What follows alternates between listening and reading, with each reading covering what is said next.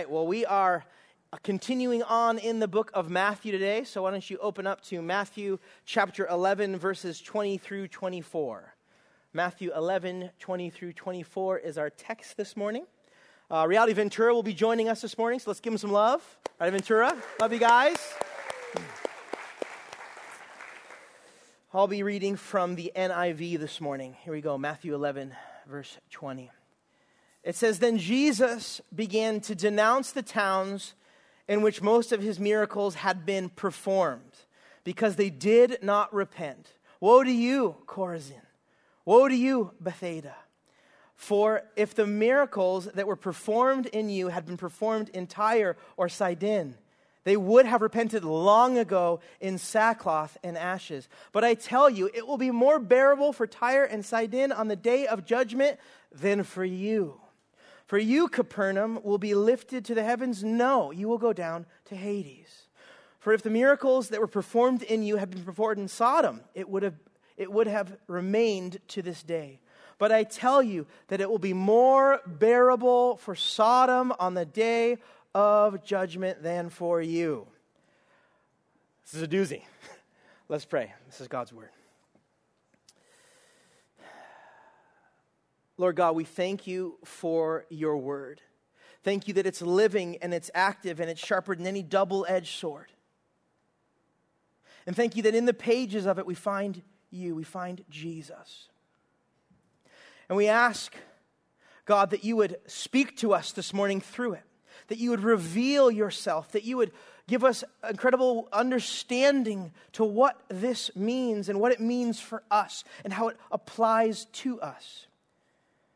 We ask that your will would be done, that you would accomplish all that you would want to accomplish in this time.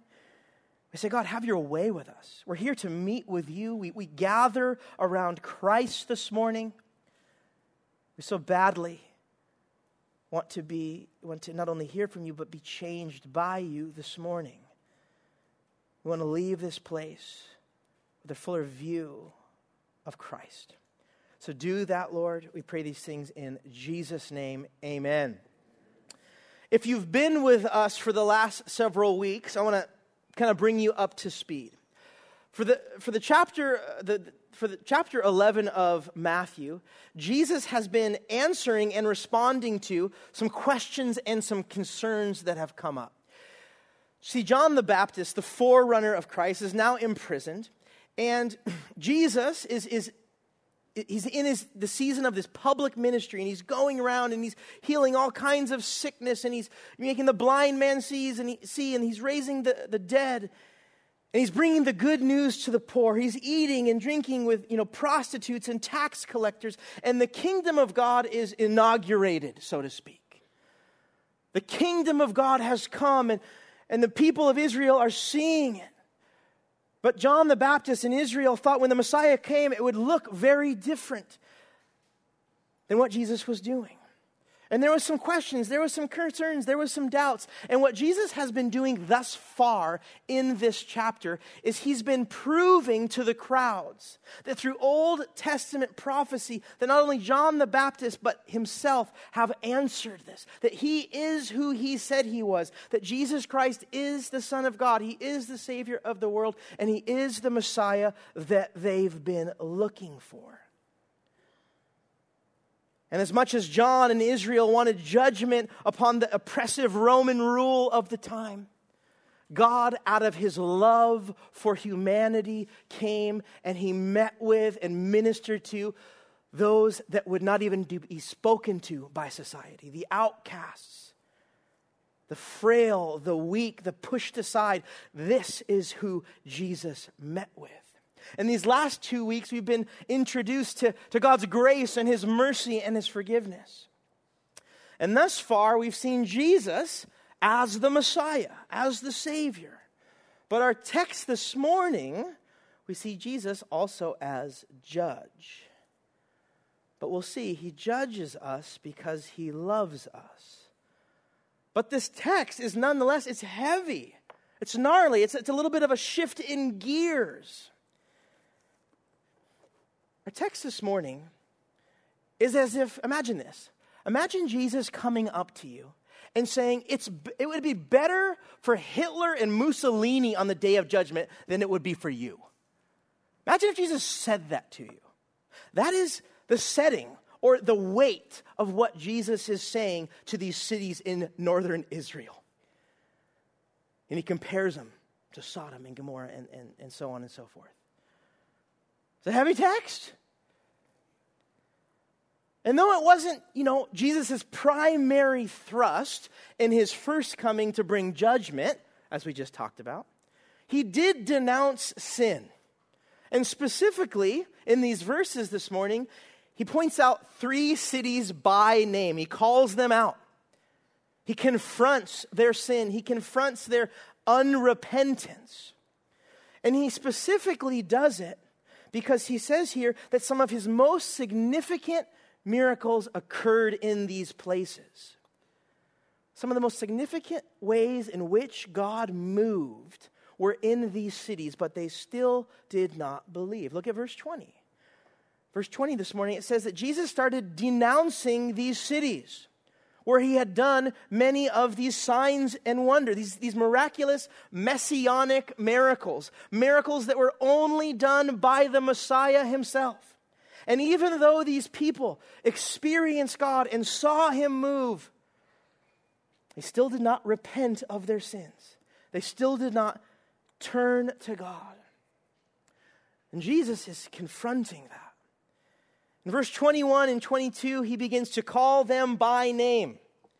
He says, Chorazin. Cor- what are you, Chorazin? See, Chorazin was an ancient village in northern Galilee on the edge of the Sea of Galilee, about two and a half miles away from Capernaum, the next city we'll read about. It was on the hill overlooking the sea.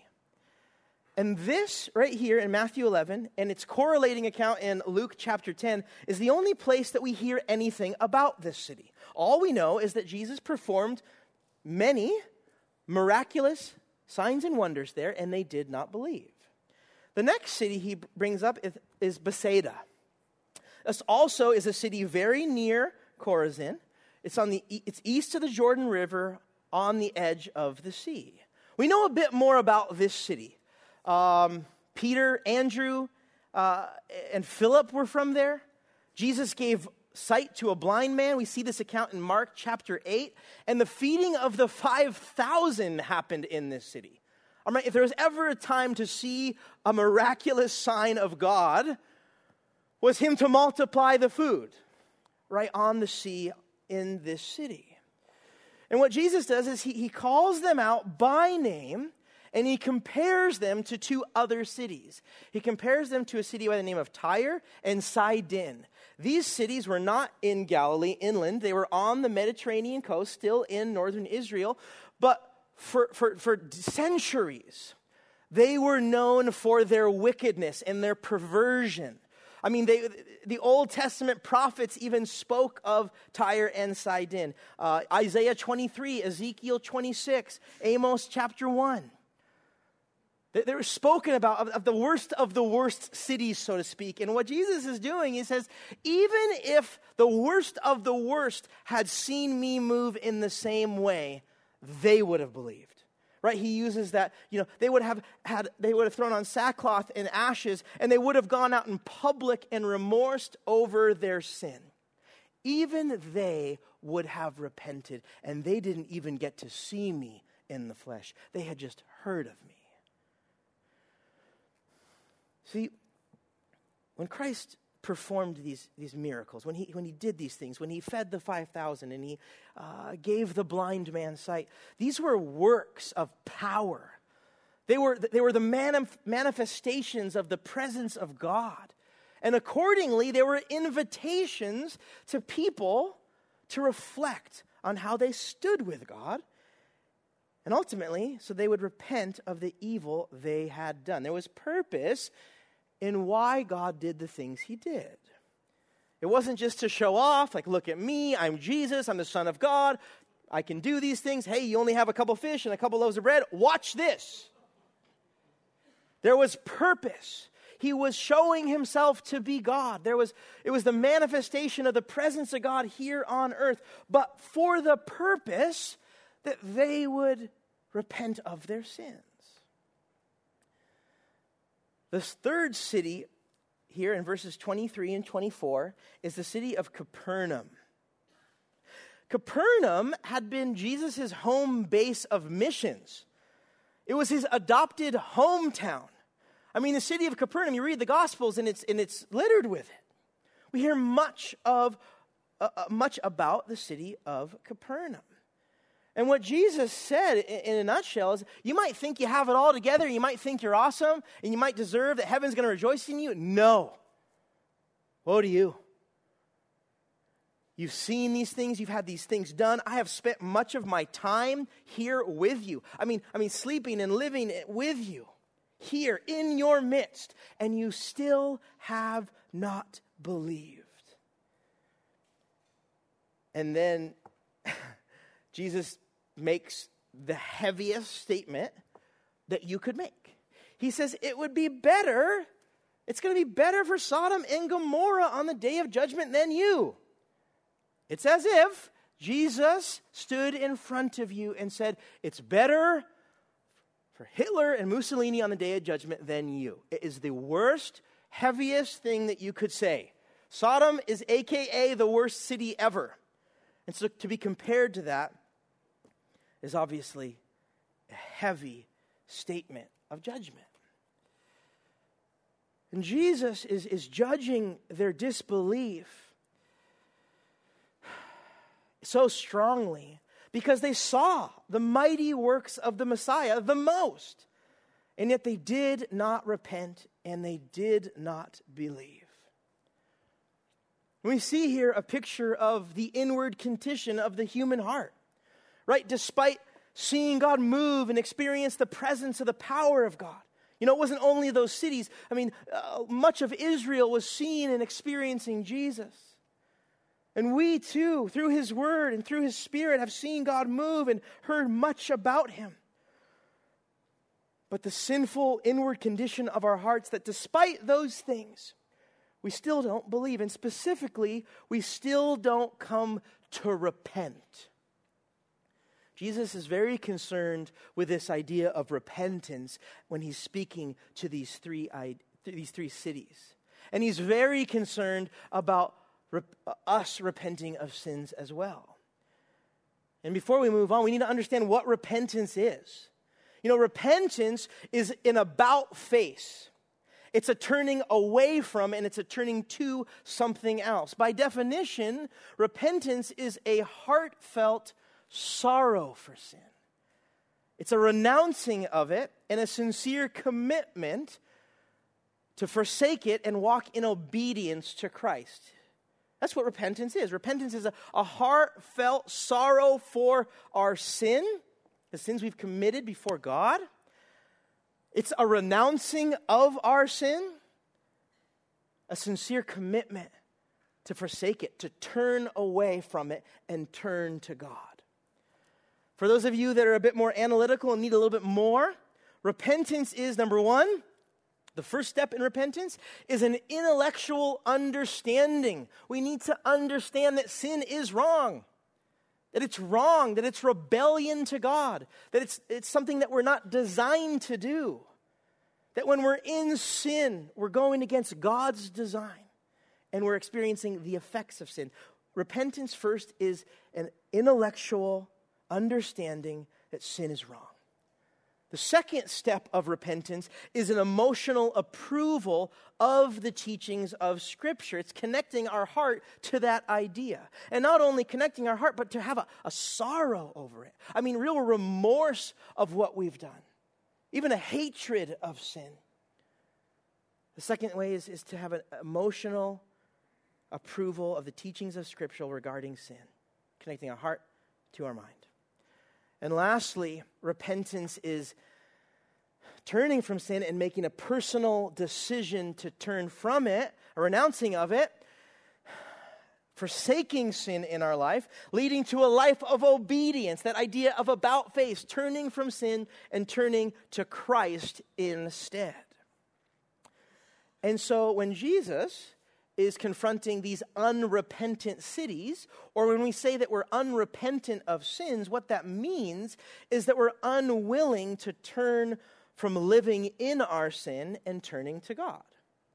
And so, for instance, these cities that he brings up, they were unwilling to turn away from their selfish, independent lifestyle. They were unwilling to give that up and turn to God. And so, what that is saying is that God, I'm saying no to you, and I'm saying yes to what I want, the way I want it, when I want it, because I want it. That's what unrepentance is. Repentance is turning away from sin, turning to God. Unrepentance is the opposite. It's literally saying no to God and saying yes to sin or a lifestyle of sin. The reason why this matters for us is that we are plagued with this problem. See, Romans 3:23 says for all have sinned and fallen short of the glory of God. What do I mean by all? Well, if you're a human, if you're a human being, this applies to us. This applies to the human race, everyone that has ever existed in any culture in any year. We as humanity are fallen, and it started in the garden with Adam and Eve. It started there. Things were perfect, things were good. It was a sinless world until sin entered the world. And because of that, we are all now we all now have fallen short of the glory of God. We all have sinned and fallen short of his glorious standard. So, this idea of repentance of sin actually does apply to all of us, and it really matters. See, like Israel and the rest, you know, like these cities and these, in Israel, we are also left with a choice. We've seen God, we've heard the good news of the gospel. We've seen him move, and we've heard about what he's done, has, he's done and his death on the cross. We understand that we're sinners and that we're that we've fallen short of his glorious standard. But will we repent? That's the question. Or will we be like these unrepentant cities where even though they knew it and saw God and heard him, they still did not believe? See, there's implications to whether you repent of sin or you don't. They're pretty grave implications, pretty important implications. Last week, I left you with a similar question, or a, a, question that also has real implications. The question we left you with last week is Who is Jesus to you? Who is Jesus? Is he the Messiah or not? And what does that mean for you? And there's, there's grave implications to that. See, the thing is, is that sin has consequences. Romans 6.23, for the wages of sin is death. What that means is that the end result, what sin produces, is death. Well, what do you mean by death? Uh, physical death, because the effects of sin, but then also eternal death. Sin has real consequences if it's not dealt with.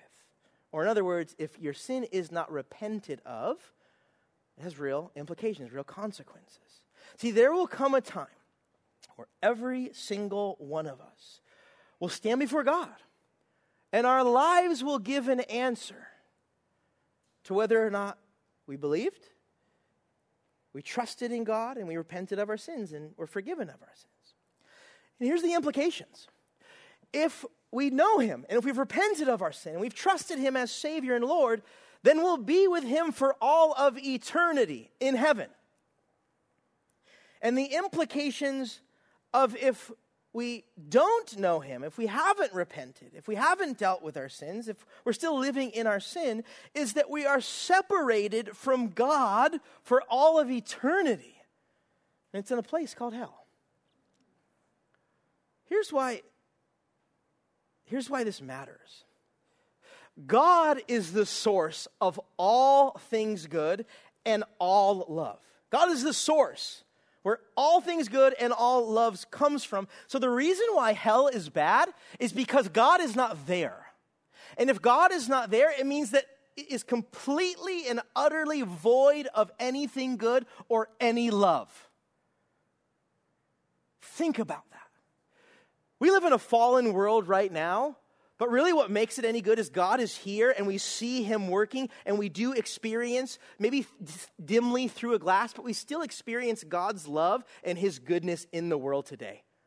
We may live in a really horrible, messed up, dark world, but we're still experiencing God's goodness and God's love. That doesn't happen in hell. And the reason why heaven is so good is that we're brought into absolute goodness and perfected love because we're in the presence of God. In heaven, there's no sin. And so all the junk that we deal with now is gone, and it's just perfect love and absolute goodness, and we get all of who God is for all of eternity. Amen? It's real implications. Real implications to this. But we have to be reminded why God, in the first place, sent his, his, sent his son to this lost and dying world, and why, in the midst of this, he would even judge our sin. It's because of his love. John 3 16. If you want to call it basic, whatever, but it's the most profound verse in Scripture. For God so loved the world that he gave his one and only Son, that whoever believes in him shall not perish but have everlasting life. For God loved us that He sent His Son to deal with our sin. And the reason why God has to deal with our sin and why He can't just overlook it or sweep it to the side or just let everybody in and, like, isn't everything okay? And, like, can't we just all be in heaven? Why does this need to happen? It's because God is just and God is good. And if He really is, He can't, he can't overlook or tolerate evil. We see that through Scripture with Adam and with Cain and Saul and David. He didn't overlook their sin, and certainly He won't overlook our sin. And the reason also is that He can't overlook sin is because it defies His character, right? The Lord's eternal, He's incomparable, He's perfect, He's sovereign, He's holy, He's merciful, gracious, and loving. God is righteous and God is just. And sin can't be in his presence. Habakkuk 1:13 says his eyes are too pure to look on evil. But most importantly, if God overlooked our sin, that wouldn't be love. He cares if we're broken. He cares if we're hurting. See, when we sin, it damages and it breaks the, the original design God had for us. And the effects of sin are incredibly damaging for our own life and for this world. And if God were just to say, go with it, be in your sin, be left to it, that's not loving. God loves us and He cares about us, and He's concerned that sin is ruining our lives. So God has to deal with it out of his love for us, God has to deal with our sins. You may think, God, can you just let me get away with that? But he can't allow that. He can't allow us to get away with it. He loves us too much. Sin has a price, like we talked about. And a price has to be paid for our rebellion in order for our sins to be paid for. See, sin requires justice, or our sin requires God to judge us. And the only way to pay the price of sin is with a life. Right? If the wages of sin is death, the only way to pay our debt, so to speak, or the credit of sin against us, what we've accrued, is with a life, because the penalty of sin is death. And the only way to pay the price of sin is with a life. This is where God's justice him being just and perfect and holy and righteous, meets God's mercy. See, God, even though He sees the sin of the world, and He can't live with it, and He can't condone it, and He can't overlook it, He sees that. But He's also provided a way for us as sinners to escape His judgment, escape His wrath. See, he had compassion on us because he loves us. And he doesn't want to be without us. Because that's God's intent. Even from the beginning, God wanted to be with his people, and sin has broken that relationship. And God's desire, by sending his son to die for us, is to repair a broken relationship so that God could be with us for all of eternity. A lot of people say, What's the, why did Jesus die on the cross? Well, well, the forgiveness of sins. Yeah, but what does the forgiveness of sins get us? God. Forgiveness of sins is, is the way in which God gets us. Because God created us to be with Him, free of sin for all of eternity. And out of His mercy and His grace, He sent His Son to die for us in our place. Jesus paid the wages of sin with his own life. To help us understand this concept, I want to think I want you to think about something. Imagine you committed murder. And you went to court and there was a case and the sentence was death. Execution. And you were on death row and the day had come where you were going to be executed. It's as if in that moment someone came up and said, Stop, I will take his or her place. I will die for them. Justice will be served. You'll get a life, but free them. Let them go. That is what God did with his son. He saw us in our despair and our brokenness, our wandering, and he sent his son to save us. And he sacrificed his, his spotless, sinless son.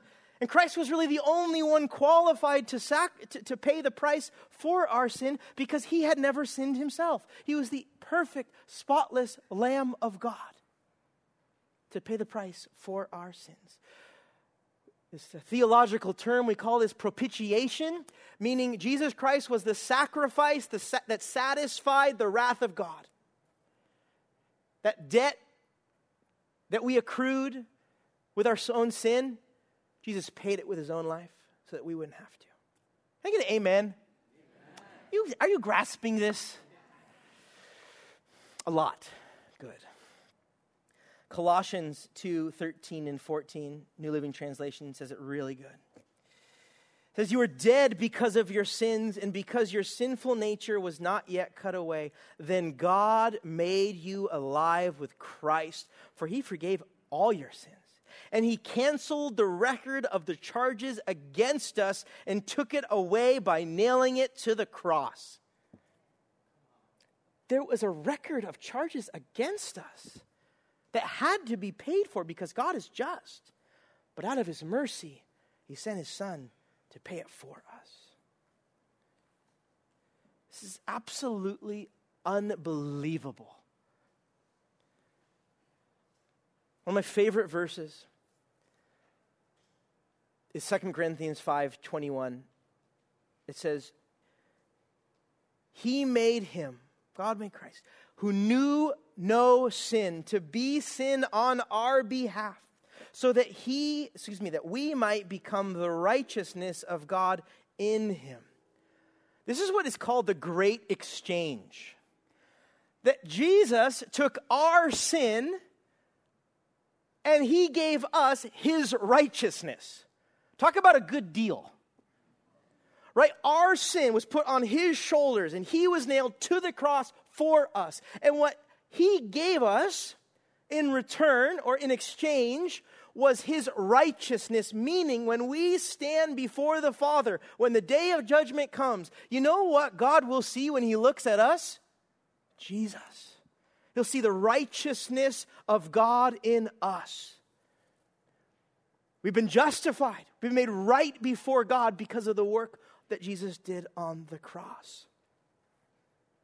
Literally, Christ imputed us his righteousness. And this is what that means Christ has attributed, ascribed, assigned, or credited his, his perfect righteousness to us. That's what he did on the cross. In order for us to get to God. And the way to get to God is a door called repentance.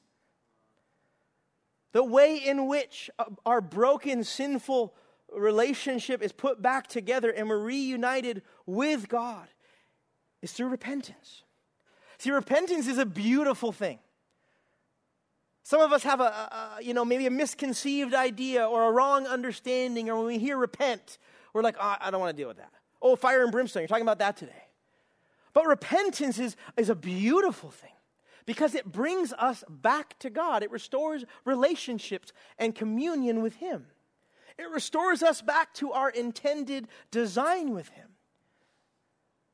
You know, in, in the beginning of Acts, after Pentecost, you know, the Holy Spirit has, has uh, come and onto the early church.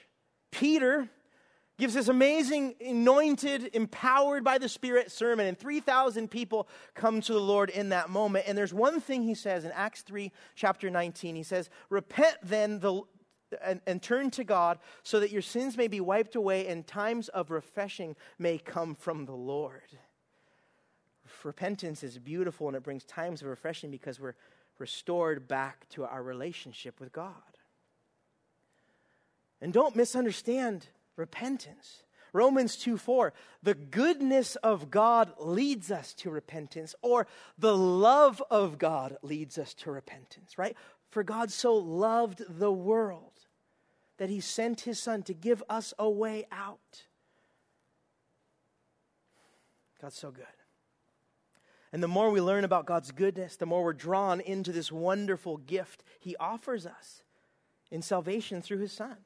Because of His goodness and His love for us, God gave us His only Son who was sinless to pay for our sins. Absolutely incredible. For most of us, we've done this at least as a, at a significant time or moment in our lives, and that's how we are Christians, right? There's this, this definitive moment or time in our life where we've recognized our sin, and we've recognized our need for a Savior, and we've seen it to be Jesus, and we believed with our hearts that He is Lord, and we've confessed, and we, and we believe that God ro- rose Him from the dead, and we're saved, right? But there may be some of you in here that have not made that. And I will say the first step to that is understanding our condition or the problem that we have, right? That we've all sinned and we've fallen short of the glory of God. Charles Spurgeon, the famous prince of preachers, would say, uh, he, would, he would sum it up in one word. He says, First, you need ruin. That was his, his, his coined phrase. It starts with ruin, meaning it starts with you really know where you're at, that you're a sinner in need of a Savior. And you're ruined by that. Not only do you know sin is wrong, but, but you're remorseful over that. You understand your sinful state, you're ruined by it. Secondly, once you come to grips that you're a sinner, we need to believe and understand that there is a solution in the person of Jesus Christ. And what God has done and, the, and the, that good news that he's given us in his son. That word that Charles Spurgeon would use is redemption. We need to believe and trust that, that Christ has accomplished this on the cross. That he, he's provided full pardon from our guilt of sin and every sinner who believes. Book of Romans, chapter 3, again, verses 24 and 25, says this. Yet God, in His grace, freely makes us right in His sight. He did this through Christ Jesus when He freed us from the penalty of our sins. For God presented Jesus as the sacrifice for sin. People are made right with God when they believe that Jesus Christ sacrificed His life, shedding His blood. Not only do we need to know our problem, we need to know there's a solution in the person of Jesus Christ. And thirdly, we need to respond. We need to respond to those two truths, right? The reality that we're sinners, the reality that Jesus is who he said he was. We need to respond by believing and putting our trust in God. And at that moment, when we do that, when we come under the rule and reign of Jesus Christ, when we can say that our life is no longer our own, it's yours, God. It's by your grace that I've been saved, I've been set free. from the bondage of the penalty of sin. In that moment, God changes us, He regenerates us, He makes us new creations. The old has, come, I mean, the old has passed away, and the new has come. We've been transferred from the domain of darkness into the kingdom of His beloved Son. And at that moment, He frees us from the bondage of sin, and He gives us His Spirit and repentance. So, what repentance involves is it involves an understanding of our state or our ruin as sinners. It involves trusting in Jesus' redemption through the cross and allowing Christ to make us brand new through the regeneration of his Spirit. And for those of you that haven't made that decision, that's how you would do it. That's how you would come to know Jesus. That's how you would be saved. That's how you would repent of your sins for the first time. But for those of us that have done that, Christians in this room, right, followers of Christ, the question would be well, do we need to repent or is it just like a one time thing?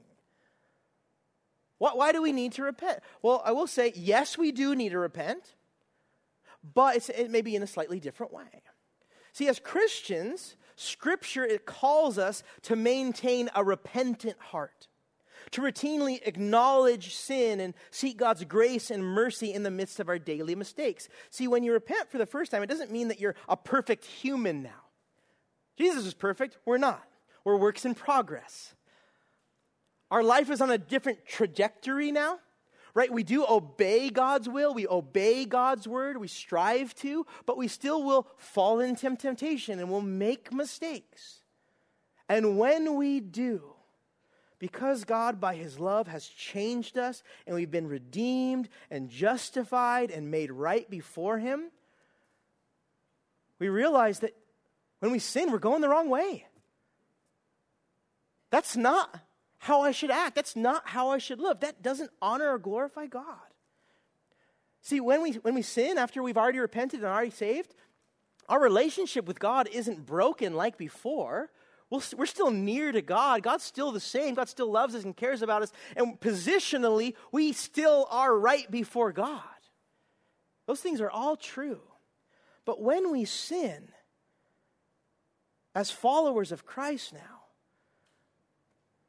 we have to realize that under his lordship, we can't do that anymore. We're going the wrong way. That's not as followers of Christ, we are not to live in that way. We're to be transformed by the power and the presence of God in our life. And so when we sin, because we will, we will stumble, we will fall, we will, we will, there's times of weakness in our life. We do need to repent because remember, by definition, repentance is an about face. So as Christians, when we fall, when we mess up, when we sin against God, we come to Him and we repent because what we're saying is, God, I want to turn from that way I'm going because that's not the way that you have for me. I want to turn away from sin. I want to turn back to you. Please, by the power of your Spirit that you've given me when I was saved, help me. Help me, God. And that's what happens as believers now, right? We, we have the Word of God and we're reading it, and we're knowing God's Word. The Spirit of God is in us and it's convicting us when we do go astray. And we as believers are to daily maintain, right? We're to, to, to acknowledge our shortcomings and our faults, and we're supposed to, and we're to present them to God in a very similar way, in the same way as we did before. Not for salvation's sake, right? We're already saved. We're already going to be with Him. But we need to turn from sin and turn to God. Because Christians, remember, repentance is beautiful, it's wonderful. Repentance is beautiful because it points to the cross and it points to Jesus and it points to the work that he did on the cross. I want to read to you Ephesians 2 1 through 10 out of the New Living Translation. I have it up here to end our time right now. It says, Once you were dead because of your disobedience and your many sins. You used to live in sin just like the rest of the world, obeying the devil, the commander of the powers in the unseen world. He is the spirit at work in the hearts of those who refuse to obey God. All of us used to live that way, following the passionate desires and inclinations of our sinful nature. By our very nature, we were subject to God's anger just like everyone else. But look at verse 4. But God is so rich in mercy, and He loved us so much that even though we were dead because of our sins, He gave us life when He raised Christ from the dead. It's only by God's grace that we've been saved. For he raised us from the dead among with Christ and seated us with him in the heavenly realms because we are united with Christ Jesus. So God can point to us in all future ages as examples of the incredible wealth of his grace and kindness towards us, as shown in all he has done for us who are united with Christ Jesus. Verse 8. God saved you by his grace when you believed, and you can't take credit for this. It is a gift from God. Salvation is not a reward for the good things we have done, so none of us can boast about it, for we are God's masterpiece. He has created anew in Christ Jesus so he can do good things he planned for us long ago. Thank you, Jesus. Amen. Father God, we are in awe of your love. We are in awe of your, your mercy and your grace towards us. And Lord, as we worship you now, we pray that we would come to you with our sin. We come to you, God, asking for forgiveness, that you would restore us back to you, whether it be for the first time or, God, because we're changed people and we're going the wrong way, we ask that you set us right. Help us, Lord, to turn from sin and turn to you this morning. Help us, Lord, to embrace repentance, knowing that in repentance, in repentance, we get you. Thank you, Lord. We ask that you'd have your way, that you be praised and worshiped and magnified and celebrated as we worship you because you are worthy to be praised. You are worthy to be praised, Father be magnified and exalted in this place. Pray these things in Jesus' name. Amen.